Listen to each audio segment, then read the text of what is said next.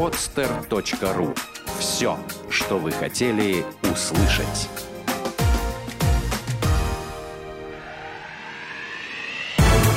Программа «Я хочу стать богатым». Советы на миллион. У нас бесплатно.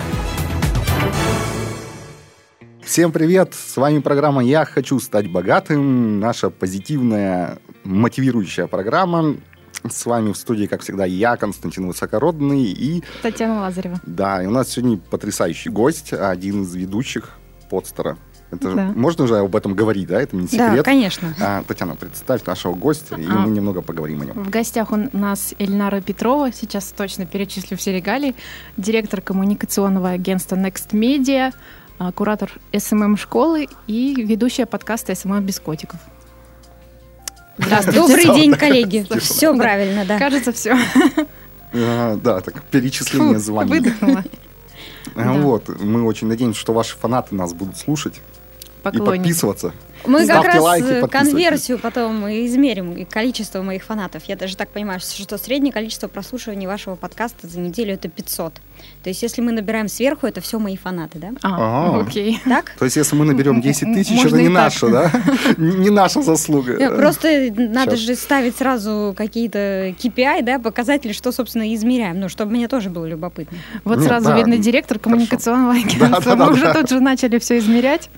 А Вот, ну, давайте поговорим о вас для начала. Да. Да, ваша Расскажите, жизнь. пожалуйста, как вы стали директором, что вас привело к э, созданию собственного агентства? Ну, и вообще там личная жизнь, да? Да, конечно, с радостью расскажу обо всем об этом. Меня зовут Эльнара Петрова, на данный момент мне 28 лет. Родилась я 19 сентября 1985 года в поселке Качкарата, тогда еще Киргизской СССР. Мои родители э, работали там в то время, как э, в в Киргизии еще э, можно было работать, там э, было какое-то неф- нефтегазодобывающее предприятие, а мои родители как раз э, учились в Уфимском нефтегазовом институте. Ну, вот так их жизнь свела, и распределились они туда, в Киргизию. Ну, где-то в 90-х, когда Советский Союз приказал долго жить, стало очевидно, что работы там не будет, будущего там не будет, а людей, которые говорят только на русском, их начали притеснять, и Мгм. это было остро понятно уже в школе, когда мне ставили там тройки, и на уроках киргизского всячески э, давали мне понять, что я явно хуже остальных детей, что-то со мной не так. Может быть, фамилия Петрова, может быть, э, то, что я как-то не очень хорошо произносила какие-то слова и звуки, но, в общем, не задалось. А, И мы переехали в Россию. Это был э, тоже маленький поселок э, под городом Сургут. Там для родителей была работа, потому что очень активно нужны были люди, которые разбирались э, в нефтяной отрасли, могли бы работать на производстве и так далее и тому подобное. Это как раз была их профессия в тот момент. Ну, там я училась, училась в школе, там была одна школа, э, один детский сад. Ну, в общем, вы представляете, такой маленький поселок Мгм. производственный и общежитие семейного типа, где, собственно, и мгм. жили эти люди. Конечно, в этой истории еще ничего про социальный интернет нет. Вот. Но если вам так интересно, я продолжу. Да, конечно. А, Потом э, э, так случилось, что нужно было куда-то поступать, и на семейном совете было решено, что меня отправят в Петербург, и буду я поступать в Санкт-Петербургский государственный университет. Почему? Потому что никакого учебного заведения в Сургуте, где я могла бы как-то проявить себя, не было. Абсолютно точно, что я не могла бы учиться в нефтегазовом институте, поскольку я была бездарна в вопросах э, математики, высшей математики. Как я вас понимаю? Да, так далее и тому подобное. Я это довольно быстро осознала. Э, Попытавшись походить туда на какие-то подготовительные курсы, я поняла, что я отличаюсь от остальных э, в худшую сторону. Ну, я совершенно точно не дотягиваю. Хотя уже в тот момент я Мгм. осознала, что ну, я не могу быть так намного хуже остальных. Что-то тут не так. Наверное, мне нужно приложить себя в каком-то другом направлении. И э, как раз э, вот эта идея, решение ехать в Петербург, поступать в Санкт-Петербургский государственный университет на факультет журналистики, оно во многом э, э, не было а- осознанно моим, то есть это было решение моих родителей, которые в тот момент сказали, что я справлюсь, и это будет мне по плечу, и э, в сте- с течением времени я пойму, что что это очень правильное решение. Но я была всегда очень домашним ребенком, и, конечно, идея куда-то уезжать, жить самостоятельно, большой город, плюс мой тотальный топографический кретинизм, который, в общем-то, сохранился. Сейчас спасает только Google карты и способность задать вопрос на улице. А так э, ничего такого не было. Плюс э, довольно сильная близорукость, а это тоже сказывается, это неуверенность в себе, ты все время думаешь, что ты идешь туда, ты не видишь, ты не видишь номера автобусов и так далее и тому подобное. В общем, со всем этим багажом, ну, довольно, конечно, ценным, uh я перебралась в Петербург, э, училась, поступила на факультет журналистики, и э, интересное начинается со второго курса, когда я решила пойти э, и пройти летнюю практику в газете «Деловой Петербург». А можно вот тут чуть-чуть задержусь? Да. У меня да. такой вопросик возник. А почему не Москва? Дорого. А, Естественно, есть да, объективные факторы, угу. э, потому что решение в тот момент принимали родители, они объективно угу. оценили свои возможности, и несмотря на то, что они э, работали в сфере э, Сургутнефтегаза, системе Сургутнефтегаза, у них э, были какие-то возможности, но не такие большие. Все-таки они там не, не были в составе топ-менеджмента или что-то угу. такое. А Нет, вы... это был такой, ну, чисто...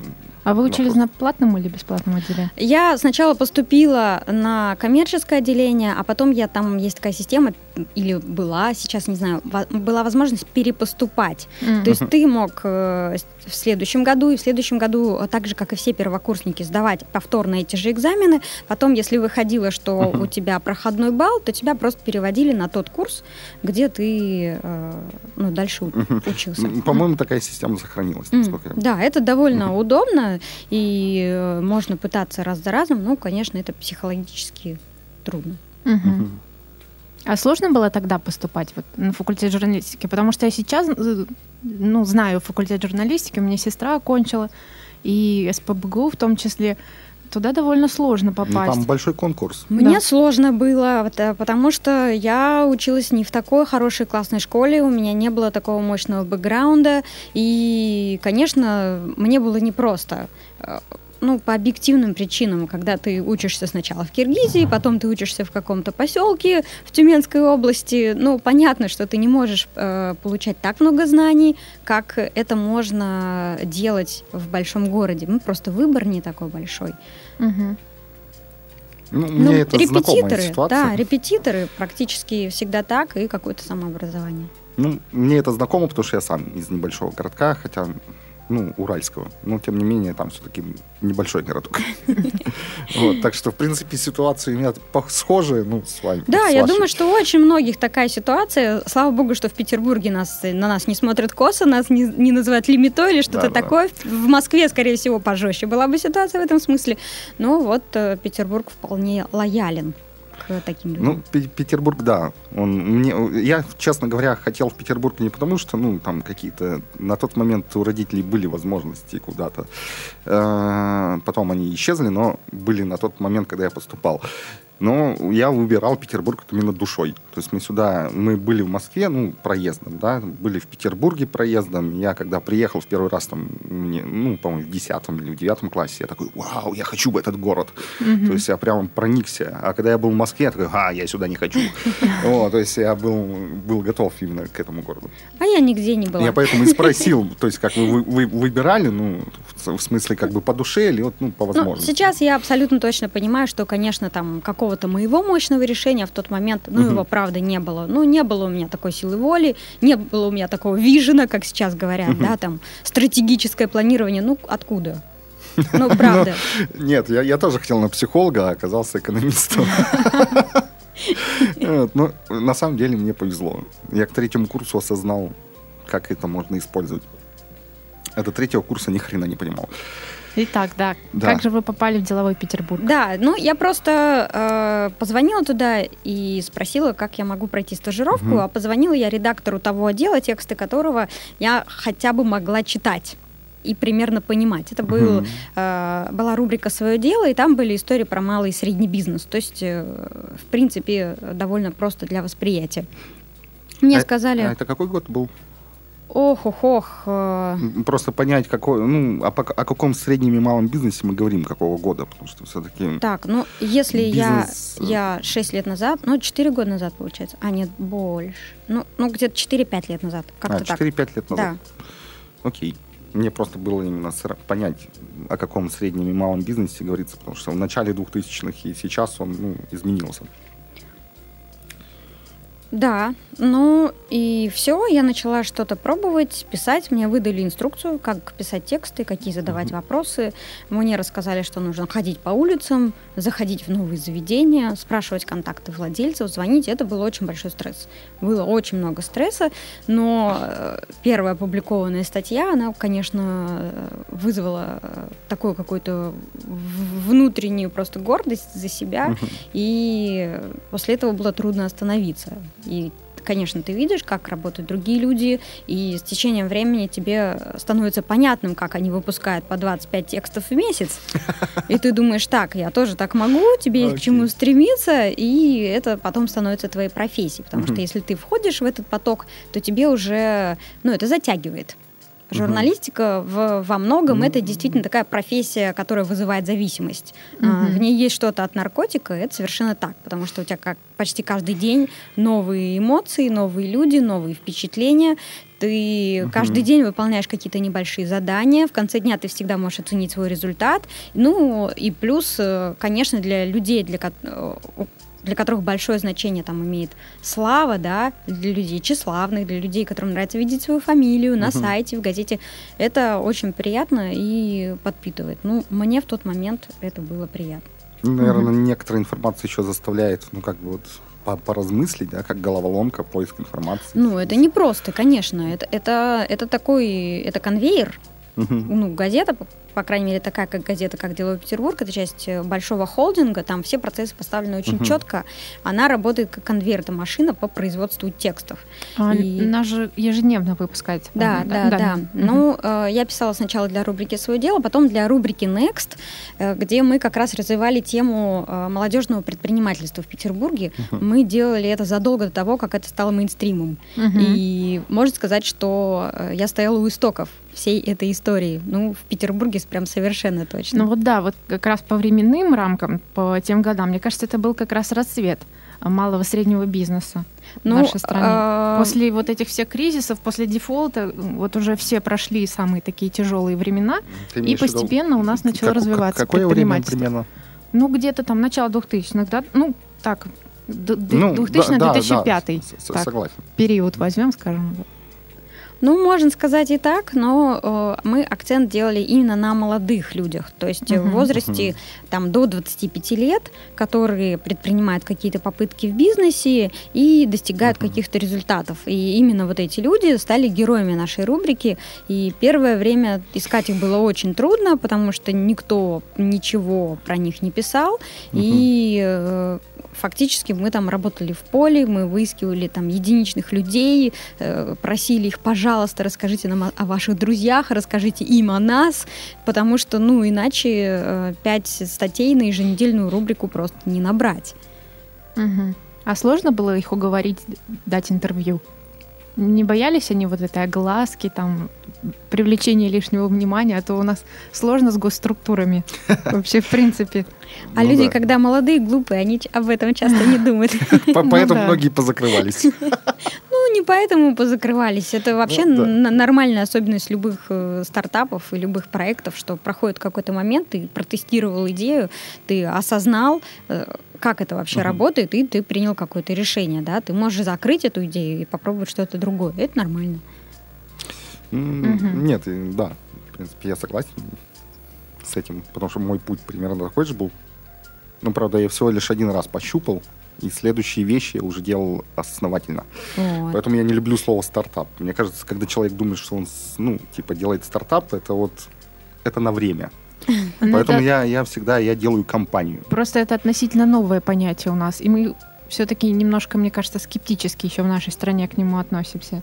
Ну, индустрия растет, развивается, фондов много. В Петербурге есть такая тусовка, в Москве тоже есть Мгм. такая тусовка. И э, сейчас, ну, можно называть это как угодно, но действительно есть люди, которые делают очень крутые проекты. Мы можем Мгм. видеть там эти проекты в интернете, и они там впечатляют, да, сайт Surfing Bird, Мгм. сайт Коуп, Мгм. э, сайт Цукерберг позвонит. Все это тоже стартап, да, но все они показывают какие-то результаты. Сайт Твижурнал и, и, и оффлайновые в том числе там мы тоже можем их видеть, и они в разных совершенно бизнесах, и, их всех отличает ка- какая-то новизна подхода, Мгм. ну и молодость э, их учредителей. Мгм. Дерзость еще, я бы Ну, сказала. Смелость, Ну да. да, Некоторые. смелость. Нет, я согласен. Мне единственное не нравится, ну, вот в последних стартапах, да, в том же Surfing Beauty, вот, мне не нравится то, что они все-таки идут на основу собирания информации, а не создания контента для информации. То есть они не предоставляют площадку для реализации какой-то информации, для использования. То есть, мне кажется, это функционально, просто удобно. Они создают удобство, но они не создают функционал. То есть я не понимаю, честно говоря, я подписан на Surfing Bird, я его э, тестил. Вот. Я, честно говоря, вот мне он не нужен, потому что, ну, у меня и так там Но зато все СММ-специалисты А, У ну, всех вот да. СММ-специалистов этот сайт в закладках, потому что это отличный способ, э, отличная помощь в создании Мгм. контент-плана, в расширении каких-то э, границ э, своего представления о заданной теме. А, Мгм. ну, на- да, тогда да. Наверное, Да. вот в плане И для очень этом- многих э, контентных проектов Surfing Bird это бесплатный трафик. Подстер присутствует на Surfing Bird. Кстати, По нашей рекомендации, кстати. Да, я об этом не задумывался. Окей, хорошо. Так да. что это этого вещь этой- этой инфраструктурная, хороший а она, она глубже и полезнее, чем кажется на первый взгляд. Ну, поэтому она и нужна рынку, да, потому что она дает ответы на разные вопросы. Ну, кстати, Мгм. да, может быть, с точки зрения профессионального какого-то подхода. Да, раз уж мы коснулись темы SMM, уже не терпится узнать, как, как вы начали де- деятельность свою. Да, но мы поработали пять лет в газете «Деловой Петербург», достигли там определенных результатов, э, получили премию Всемирной газетной ассоциации за интеграцию онлайна и оффлайна, э, Ну, осознали... Вы, вы это кто? Э, Я и моя коллега Мгм. Светлана Романович, в тот момент она была редактором рубрики Next, а я была ведущим автором рубрики Мгм. Next. То есть вы отдельно получили, то есть отдельно от делового Петербурга, да? Мы, п- мы, ну, в, в А. составе редакции, Ну да, в но состав- за этот проект. Мгм, мгм. Вот так. Ясно, здорово. Это важно. Ну, чтобы понимать, что... Да, да. И э, просто в какой-то момент стало очевидно, что уже становится тесно, а ресурсов для развития не так много, даже в рамках э, такой большой интересной компании, как Деловой Петербург. И э, нужно было принимать какое-то решение. Или э, как-то мириться с положением дел и искать какие-то другие векторы применения, может быть, хобби какое-нибудь завести, не знаю, тоже прекрасно. вы- Замуж можно выйти, прекрасно. Это Да. тоже может съесть очень много времени, да, и можно куда-то свою энергию приложить. Ну, мы решили попробовать и открыть бизнес. Так появилось коммуникационное агентство Next Media. То есть, я так понимаю, название вытекло из вашей рубрики. Ну, Next. да, можно так сказать. Хорошо, у меня тогда вопрос. Коммуникационное агентство Next Media. Какие именно услуги оно оказывает? Продвижение в социальном интернете, реклама в социальных медиа, э, организация мероприятий. Организация Образовательные как- как- услуги. Каких мероприятий? Ну, мы Имеется очень виду, часто... ну, просто мероприятия или Нет, мы очень часто выступаем, определенных? выступаем по субподряду, например, на организации городских событий, карьерный форум в Ткачах. Там э, основным исполнителем является Радио Рекорд, и они приглашают нас э, взять на себя там часть работ, например, организовать две секции. Ну, то есть вы с- Мгм. в субподряд, да? Еще да, не было? мы работаем с ними на вот таких условиях. Мгм. Ну, А в каком году было создано? Три года Да. назад. То есть я так понимаю, что это уже был расцвет SMM. О, нет. Нет? Это, это только начало было этого рынка, по сути, в Петербурге. То есть вы, вы закладывали уже первые шаги? Это Вы как-то предвидели, что вот сфера SMM, социальных медиа, она станет вот такой вот достаточно обширной и сейчас один из ведущих каналов рекламных? Ну, мы понимали, конечно, что бизнес будет туда выходить. Мгм. И мы понимали, что культура э, этого рынка, она только-только формируется. И мы понимали, что да, мы одни из первых, которые что-то пробуют делать в этом направлении. Все так. Ну, есть в этом плюсы, есть в этом и минусы. Потому что, когда ты продаешь услугу, о которой э, никто не знает или ее не понимает, ну, тебе ее продать трудно. Мгм. Да, Да, я, вот- я это знаю тоже хорошо. но только на, ну, на своих. Вот да, мне кажется, что предпринимателей старого пок- поколения очень сложно убедить в том, что вот нужно действительно искать SMM-специалиста, который будет заниматься там ведением группы. Он скажет, ну, да что такого, я сам все сделаю. Ну вот их нужно учить. Сначала они должны совершить ошибки, они должны потерять деньги, потом они должны послушать подкасты SMM без котиков, потом они должны прийти к нам поучиться в школе SMM специалиста Маленькая или на интенсиве SMM без котиков.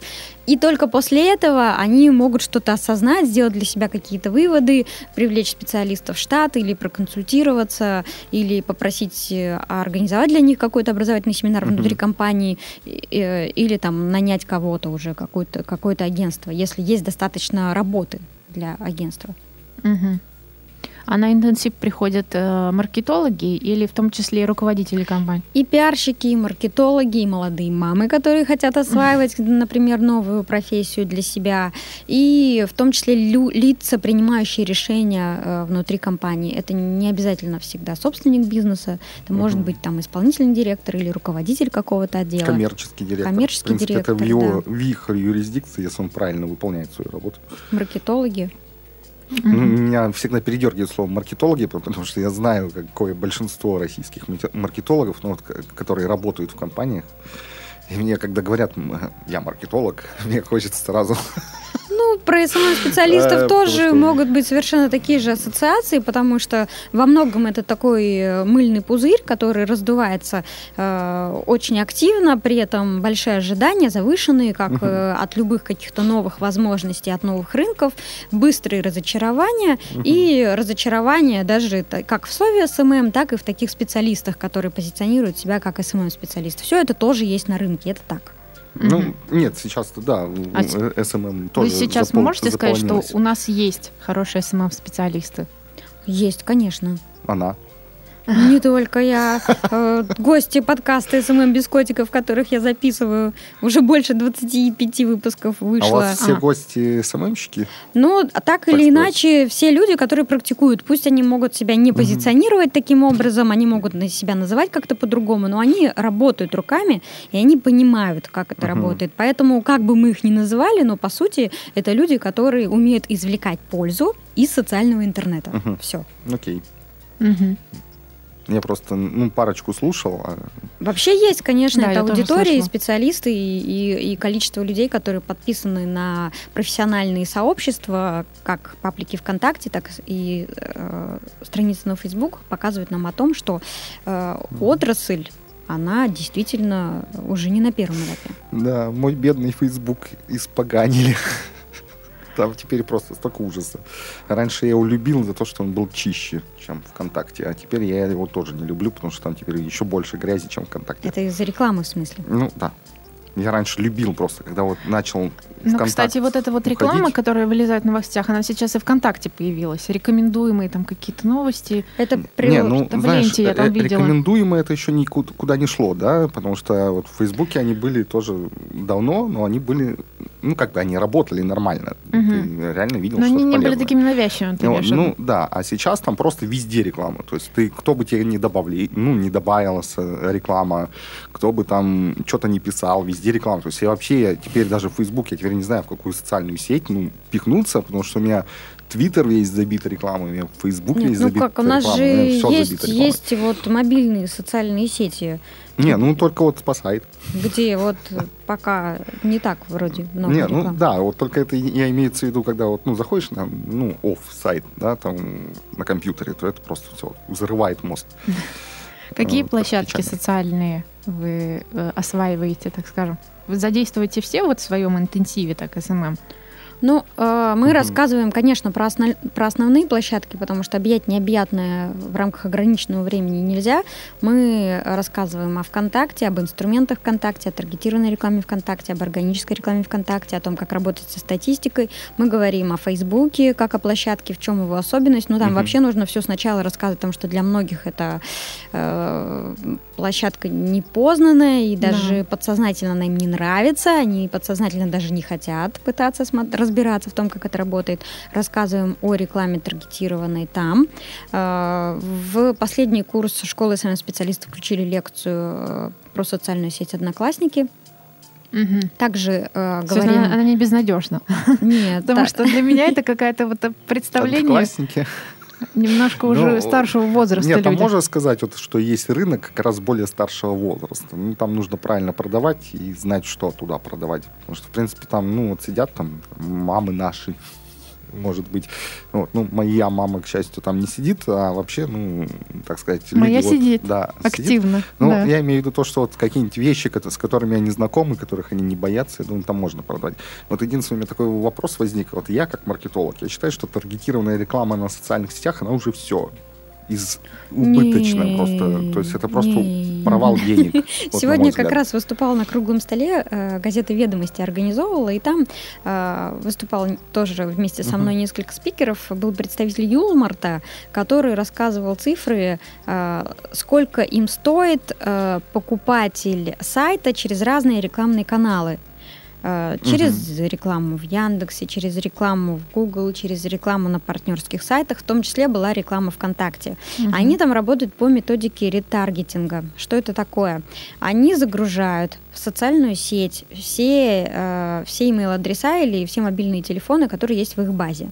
Социальная сеть информацию обрабатывает и выдает список таких пользователей, которые зарегистрированы. И потом конкретно на этих пользователей э, Юлмарт таргетирует какие-то свои специальные предложения, акции и так далее и тому подобное. Так вот, благодаря такому подходу к рекламе у них э, 200 рублей, если я правильно помню, или чуть больше, стоит человек, купивший, заказавший что-то на их сайте. 200 рублей? Но Да. это, я так понимаю, по клиентской базе идет реклама. Да, То есть это уже, в принципе, люди либо купившие что-то у них до этого, да. либо остав- оставившие свою информацию, но еще не сделавшие То есть покупку. это горячие, горячие, да, уже да. горячие клиенты, которые уже знакомы с сервисом, которые уже побывали на сайте, которые слышали об этом бренде, и, конечно, с большей вероятностью они совершат какую-то покупку. Мгм. И, в общем-то, такой вот ретаргетинг, его еще называют ремаркетинг. М, Ну, об этом говорили, ну, уже, по-моему, и весь этот год.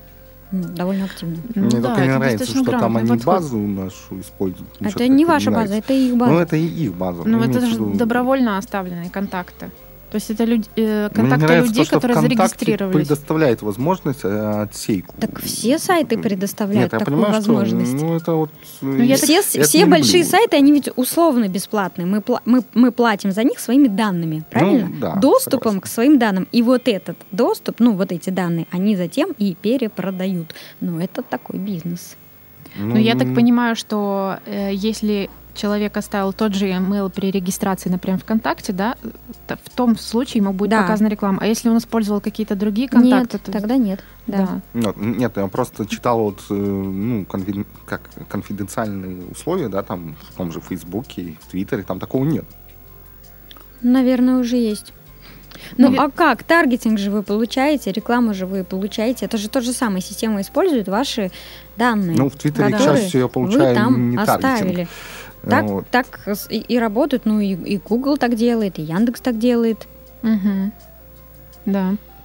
Все так и есть. Я, кстати, не знал об этом инструменте, честно Костя. скажу. Жизнь становится страшнее. Нет, Разочарован. э, меня это не пугает, Испуган. мне просто не нравится то, что меня отбирает именно таким образом. А вы как знаете, я, что как банк кредитные системы, Тинькофф кредитные системы Это тоже перепродает данные свои Тинькову я уже писал в Твиттер об этом. своим партнерам, которые потом э, таргетируют, зная ваши транзакции, историю ваших транзакций. А это, согласитесь, гораздо интимнее вещь, чем э, Согласен. адрес электронной почты. А эти данные перепродаются. Тинькову я об этом писал, потому что он об этом открыто говорит. Да, и я да. ему об этом открыто говорил, что типа, что ж ты мой любимый бизнесмен российский делаешь? Это своя, ну, их собственная, их собственные, получается, данные, да, теперь, когда они у них есть вот эта история транзакций, все в их доступе, они просто эту информацию э, перепродают. Ну хорошо, что хоть он предупреждает об этом. Ну, он не предупреждает, он просто рассказывает. Но он рассказывает, да, Да. вот я вам об этом рассказываю. Вот. Э, Нет, на самом деле я как бы я, я, я, я, я вот честно говоря, я почему я понимаю, что это хороший инструмент, это удобный Ну, он инструмент. эффективный, Да. он эффективный. Ну Вот, работать уже с имеющейся базой, так сказать, и ты уже точно знаешь, что люди тебя знают, там тебе не нужно сначала показаться, а потом только там, завлекать. А тут уже просто люди узнали, и уже только завлечение, так сказать. Просто, ну, как, я все-таки, я более, наверное, классический ну, человек. Вот, мне больше нравится работать именно с, ну, как с фокус-группами, да, то есть выбирать людей не по базам данным, а по так, целевой, так сказать, целевому ну, э, назначению продукта. Ну, вот так. Ну, тут зависит же от объемов задач, которые нужно решать. Ну, Юлмар тут, этот, этот, с каждым не продать так много, чтобы вся эта машина Ну, работала. И, согласен. конечно, здесь, э, как только в дело вступают большие бюджеты и больш- любые большие цифры, ну, мы сталкиваемся с автоматизацией, Мгм. которая неизбежно Мгм. приводит нас к вот таким рекламным платформам. А я так понимаю, что вы хорошо знакомы с сотрудниками ВКонтакте. Да? Насколько я видела просто там в, э, в том числе в интенсиве вашем SMM было, было один, не знаю, насколько это часто происходит, у вас был, было одно занятие в офисе ВКонтакте. Ой, нет, занятий у нас в офисе ВКонтакте точно нет. Единственное, мы в рамках интенсивов, в рамках школы SMM-специалиста, когда у нас есть лекция по таргетированной рекламе, мы им выдаем купоны Мгм. от социальной сети ВКонтакте, которые можно использовать в рекламном кабинете э, на разные Мгм. суммы. Там это может быть и 1000 рублей, и 3000 рублей. Э, Зависит от образовательной программы. Нет, а экскурсия именно в офис была А, экскурсия, да, я экскурсия у нас, назвала. у нас была в рамках о- оффлайн школы SMM специалиста. Действительно, время от времени мы проводим такие закрытые экскурсии в офис ВКонтакте. Да, такое было. Ну, нас связывают действительно хорошие, партнерские, Мгм. можно даже сказать, дружеские отношения. И э, это не секрет, и понять это можно, прочитав книгу Код Дурова, где, в общем-то, довольно хорошо вся эта история изложена, на мой взгляд. Ну, доходчиво. Мгм. А, ну да, кстати, я ее думал. А вы как-то общаетесь на, на тему рекламы, вот каких-то там перспектив развития рекламы ВКонтакте? Ну, все это в открытом доступе, все это, мне кажется, публикуется, это можно читать в официальных сообществах, и, э, ну, и можно просто подумать логически, куда двиг- двиг- двигается фокус рекламы. Это реклама видео и э, реклама в мобильных приложениях. Ну, Мгм. все... Реклама видео это вирусное видео, вы имеете в виду, да? Ну, да. YouTube в том числе, да? Ну, э, э, понятно, что у каждой платформы, э, ну, может быть своя такая реклама, да, там а- свой официальный инструмент. Мгм. который позволяет делать такую рекламу. Там, если у ВКонтакте нет такого инструмента, то, может быть, он у них появится, да, потому что было бы разумно зарабатывать на этом тоже. То есть, в принципе, Мгм. есть просто какие-то тенденции на рынке. Ну, я, я, я, у меня двоякое ощущение к контакту, поэтому я имею в виду, мне нравится, как, что, что они делают очень классные продукты, очень классные моменты они делают, намного круче, чем Facebook. Э, Вот. Но некоторые вещи вот мне не нравятся. То есть они, они слишком лояльны к появляющимся вещам, чем Facebook. А есть какие-то, скажем, сферы деятельности, в которых э, социальная реклама, ну, мало имеет значения, Я скажем? хотел тут еще добавить момент. Нам сказали четко по графику, и у нас по факту Да-да-да, остается количество 10 времени, минут. как всегда, ограничено. Вот, это ужасно. У нас осталось 9 минут практически. Ну ничего, я думаю, главный вс- вопрос мы успеем задать, потому что все-таки мне очень Ну, интересно я- по я- поводу а, социальных медиа развития. А, Для, так, всех, Костя. для всех ли бизнесов подходит, да? Да, да. Ну, конечно, есть какие-то проекты, есть бизнесы, которые как будто созданы для распространения через соцсети. Ага. Есть э, товары, там, которые продвигать труднее. Колючую проволоку труднее продвигать. Там металлопрокат сложнее продвигать. Да, мы не говорим, что это невозможно, мы говорим, что есть разные механики. Например, через личный бренд создателя этого бизнеса можно продвигать все, что угодно, э, от металлической проволоки до э, проката металла. Все зависит от того, как ты используешь это, эти каналы, как ты себя демонстрируешь. То есть возможности есть, Э, Вопрос в том, насколько ты изобретательно подойдешь к их решению и насколько это решение будет для тебя э, разумным, да, сколько времени, сколько денег это будет стоить, по душе ли это тебе. Как, Мгм. как ты вообще сам к этому относишься, к, к общению в соцсетях? Считаешь ли ты, что там есть польза, или ты воспринимаешь это как пустую трату времени, и уже от этого подхода, естественно, результаты будут не очень? Нет, я согласен, потому что я, я не считаю вообще, что есть что-то невозможное. То есть я, я знаю точно, что если я захочу, я могу продать все, что угодно. Э, ну, что попросит клиент. Другое дело, что моя компания не работает с, с производственными и продуктами питания, потому что это, там физики нужны, ну, которые в этом разбираются. Мы не хотим в этом разбираться. Вот. Но сам факт, то, что я не считаю, что это невозможно, просто нужно уметь правильно да, пода- подход найти. Э, Ну, я, со- я согласна относительно подхода, потому что я недавно выступала на онлайн-конференции по партизанскому маркетингу, вернее, по построению интернет-магазинов. И я читала э, как раз небольшой семинар у меня был на тему партизанского маркетинга, в том числе социальных сетей. Я говорила, что у нас были с Костей в гостях вот живые примеры того, что можно бесплатно. То есть изначально у нас э, был, помнишь, у нас был владелец Hope Shop, мгм. интернет-магазин одежды. Он сказал, что они вместе с, э, с его коллегой просто приглашали друзей в свою группу, по друзьям распространяли информацию, таким образом создал сарафанное радио, и они начали продавать вещи, у них как-то спрос вырос. И на что мне там были ответы, что «А у меня нет друзей ВКонтакте. Ну, то есть, если человек уже изначально э, не открыт к этому, вообще, в принципе, ну, недостаточно коммуникабельно, то ему сложно будет. Конечно, Вот это- возможности открываются тому, кто находится в поиске этих возможностей и готов экспериментировать. Там три раза разочаровался, один раз пришел к успеху. Три раза разочаровался, один раз пришел к успеху. Относишься к этому спокойно и пробуешь. Есть э, действительно какие-то бюджетные способы продвижения. Есть и предложенные новости ВКонтакте, есть и обмены постами, есть и попытка запустить какую-то социальную благотворительную акцию, может быть, запартнериться с какой-то сильной социальной или благотворительной организацией, некоммерческой организацией, и э, с вот этим бэкграундом будет легче получать бесплатные публикации там в тематических сообществах. Можно пробовать создавать какие-то ивенты и через них выходить в соцсети и получать какое-то внимание. Можно тот же вебинар провести, да, э, бесплатный. Э, но тоже через э, соцсети приглашать туда людей, потом продолжать с ними общаться, отправлять им какой-то материал и тоже приходить к какому-то успеху. Можно задействовать ресурсы, которые уже есть. Может быть, у вас есть сайт хороший, и оттуда можно переводить людей.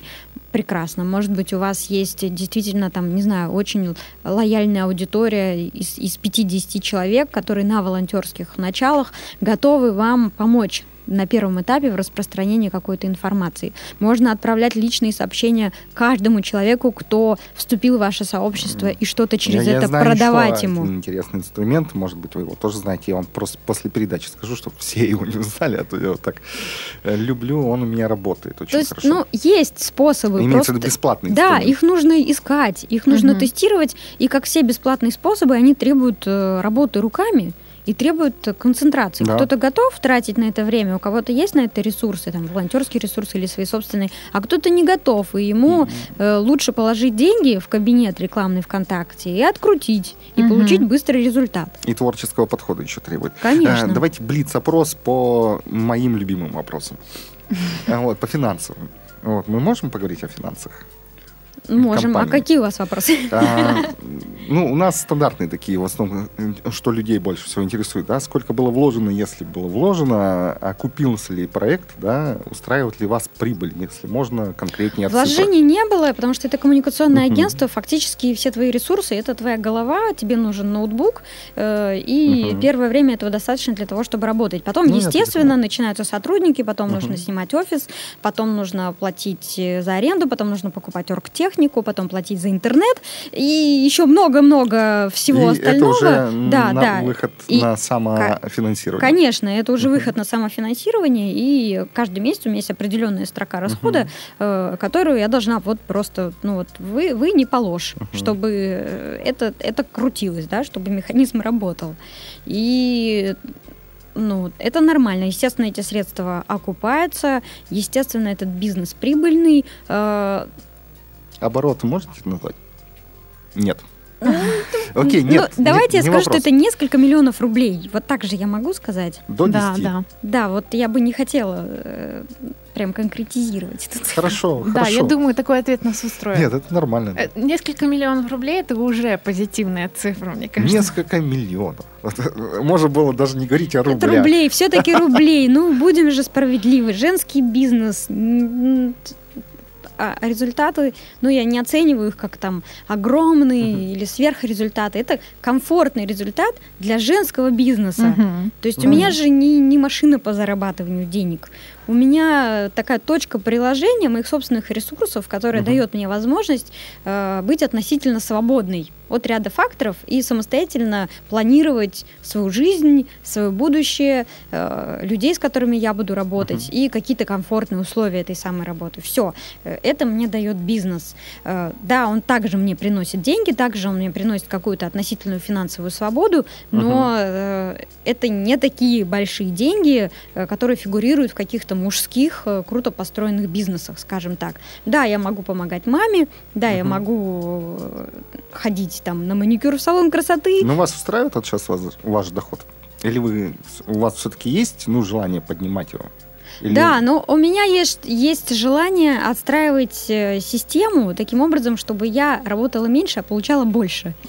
Да. Да, а для этого, да, а для этого нужно, конечно, э, как раз, э, чтобы все люди были Мгм. на своих местах. Последний вопрос в, это, в рамках финансовых моментов. Сколько человек работает на вас, ну или работает с вами, смотря как вы позиционируете своих сотрудников? Со мной, наверное, да. Э, На данный момент э, так или иначе это три человека плюс э, привлеченные люди под проект. Мгм. Ну, нормально. Нормально. Это- Привлеченные люди-фрилансеры, да? Ну да, да, под какие-то отдельные задачи, там дизайн Ну, нарисовать. я их называю Мгм. специалисты, потому что мы тоже их привлекали. Ну, Да мы все их у- привлекаем, Да, это, так- это удобно. Это сокращение постоянных издержек. То есть Да. ты не платишь людям зарплату, нужно, люди, ну как, заплатил. А, сотни в месяц не нужно, люди, не нужно платить. Все очень удобно. А, Напутственное слово. да, Маша. очень нашим, нашим слушателям и тем, кто придет от вас. О, я поздравляю всех с наступающим Новым годом. Э, Желаю удачи, правильной постановки цели, э, не падать духом и хвалить себя, несмотря ни на что. Вот Мгм. так. Окей. Спасибо Ну, большое. я надеюсь, что мы с вами еще увидимся в нашей передаче. Вот. Мо- Возможно, мы с вами увидимся в вашей передаче. Вот на самом деле много вы не обсудили, хотелось еще говорить. Ну, Поэтому хотелось бы Ждем вас еще раз в гости. Обязательно. Договорились. Сначала KPI по этому подкасту, ну, сравним, да? Окей. Сравним. А потом запланируем. а потом вы решите приходить к нам еще раз? или- Нет, это ну, вы да, решите приглашать меня еще раз или ну не, не, есть, есть гости и по, по, порелевантнее, у которых конверсия получше. Окей. Спасибо большое, Эльнара, что вы пришли к нам сегодня. Ну, с Реально, наступающим спасибо. новым Было приятно. Вы очень приятный человечек такой. Позитивный. да. Да, вам спасибо. И очень близки к нашему, ну, так сказать, э, к нашей профессии, к нашим профессиям с Татьяной, поэтому было очень ну, комфортабельно говорить на знакомые вещи. Мгм. А, В группе ВКонтакте нашей, многострадальной группе ВКонтакте мы о вас напишем, так что я надеюсь, что как-то, да, будет этот... э, Дадим все ссылки на вас, да, с вашего разрешения, конечно. Да, же. если будут какие-то вопросы, то можно оставлять их в комментариях к выпуску подкаста на сайте Подстер. Я с радостью на них отвечу. Ну да, Да. мы своих гостей, в принципе, об этом не говорим, что можете да, общаться с нашим гостем или с нами и задавать вопросы и по гостю, и вообще. С вами был я, Константин Высокородный. И Татьяна Лазарева. Вот, всем пока, скоро Новый год. Пока. Всем хорошего настроения. Сделано на podster.ru Скачать другие выпуски подкаста вы можете на podster.ru